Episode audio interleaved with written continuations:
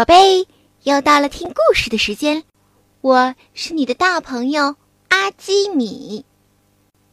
有小朋友点播《巴巴爸爸》的故事，那么从今天起，我们就听听《巴巴爸爸》的故事吧。巴巴爸爸的诞生，故事开始喽。巴巴爸爸，他出生在小男孩弗朗斯瓦家的后院里。刚开始的时候，他很小很小，是一个粉红色、只有两只小眼睛的粉红球。弗朗斯瓦每天都给花儿浇水。嗯，地底下的巴巴爸爸也喝到了水。它越长越大，越长越大，不止有了眼睛，还有了睫毛，有了鼻子，有了嘴巴，有了手。有一天，巴巴爸爸从土里钻出来了，他的身子很长很大，可以任意变形。他和弗朗斯瓦马上成了好朋友。弗朗斯瓦，你好，我是巴巴爸爸。你好，我是弗朗斯瓦，让我们成为好朋友吧。可是，弗朗斯瓦的妈妈说：“哦，宝贝儿，这个家伙太大了，他可不能住在这儿。”于是，爸爸爸爸只好很难过的跟弗朗斯瓦说再见。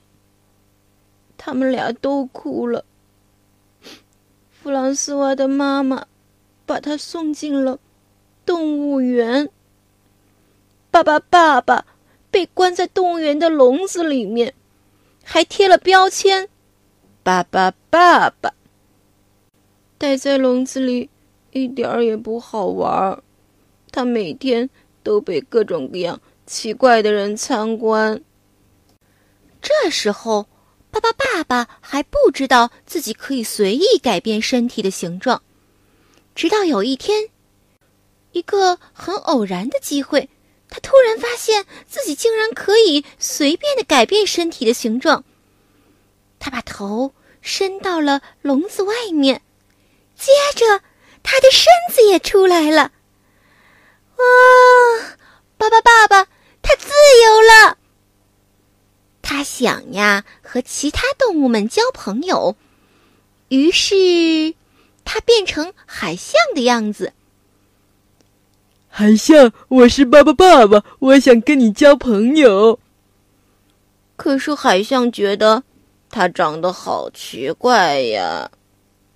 嗯，你怎么会是粉红色的？而且你也没有长长的牙齿，你根本不是海象。于是。他又变成火烈鸟的样子，可是火烈鸟觉得它不够漂亮。你看我有漂亮的羽毛，多好看呀！你跟我长得不像。于是他又变成单峰骆驼的样子，可是单峰骆驼说：“我不喜欢有人陪，我喜欢一个人。”我不想跟你做朋友，哦哦。那好吧，再见。动物园的管理员对巴巴爸爸说：“嗨，伙计，动物园的动物只能待在笼子里，不能到处乱走。”啊，好吧。于是，巴巴爸爸只好离开了动物园。他哭了。呃，连动物园都不要我了。嗯，巴巴爸爸来到了市中心，市中心有好多好多车哟，他根本不知道该怎么走。他没有腿，他只能靠着他的身子移动。他去了电影院，他想看电影，可是它太大了。电影院也没有巴巴爸爸坐得下的座位。那总要有睡的地方吧？嗯，干脆去住旅馆好了。可是旅馆里也没有巴巴爸爸睡得下的房间。巴巴爸爸，可怜的巴巴爸爸，好伤心呀！他哭了起来。嗯 然，他背后的房子着火了，火好大呀！火苗都冲出了窗户，房子里还有很多人呢。怎么办？怎么办？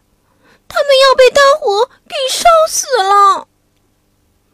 可里可里，爸爸变！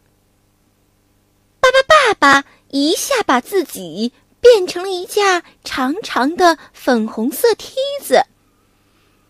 房子里的人们顺着他变成的梯子，从窗户里爬出来，慢慢慢慢的爬到了地面上。在消防员赶来之前，房子里的所有人都得救了。为了感谢巴巴爸爸，消防员们请他去咖啡馆喝了一杯。来干杯！啊，你真了不起呀，巴巴爸爸，你真是个英雄。咦，哪里？嘿嘿嘿嘿，巴巴爸爸有点难为情呢。就在这时，糟糕，有一只非洲豹从动物园里跑出来了。哦，眼看它就要吃人了，怎么办？跑，快跑！街上的行人都没命的到处狂跑。就在这时，我们的巴巴爸爸，可里可里可里，巴巴变！巴巴爸爸把自己变成了一个大大的笼子。一下罩住了危险的非洲豹。动物园的管理员们来了，他们把非洲豹送回了动物园。就这样，巴巴爸爸一下子成了大明星，好多人要来采访他，给他拍照。大家都说，巴巴爸爸真了不起，他救了很多很多人。他是大家眼里的大英雄，还有人给他献花呢。但是呢，巴巴爸爸并没有忘记他的好朋友弗朗斯瓦。成了大英雄的巴巴爸爸又回过头来去找他的好朋友弗朗斯瓦。弗朗斯瓦，弗朗斯瓦，我来看你了。哦，是爸爸爸爸，爸爸爸爸，您回来了。爸爸爸爸还带着他送给弗朗斯瓦的礼物呢。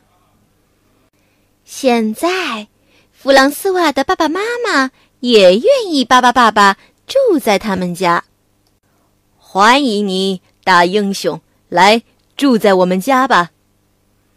弗朗斯瓦的爸爸在院子里给巴巴爸爸盖了一间。大小正好的房子，这样，巴巴爸爸每天都可以和小朋友们一起玩了。巴巴爸爸平时最喜欢去公园，在那儿有好多好多小朋友，他们都喜欢巴巴爸爸。有时候，巴巴爸爸还把自己变成一艘船，让小朋友们坐在船上，带着他们。一起玩儿，小朋友，你也想和巴巴爸爸一起玩吗？看，他正在向你招手呢。来，快来，我们一起玩，嘿嘿。宝贝，今天的故事讲完了，你喜欢吗？现在快把眼睛闭上，阿基米要为你诵读韵语。韵语诵读：一，天对地，雨对风，大陆对长空，山花对海树，赤日对苍穹，秋月白，晚霞红，水绕对云横，雨中山果落，灯下草虫鸣。天对地，雨对风，大陆对长空，山花对海树，赤日对苍穹，秋月白，晚霞红，水绕对云横。雨中山果落，灯下草虫鸣。天对地，雨对风，大陆对长空，山花对海树，赤日对苍穹。秋月白，晚霞红，水绕对云横。雨中山果落，灯下草虫鸣。天对地，雨对风，大陆对长空，山花对海树，赤日对苍穹。秋月白，晚霞红，水绕对云横。雨中山果落，灯下草虫鸣。宝贝，晚安。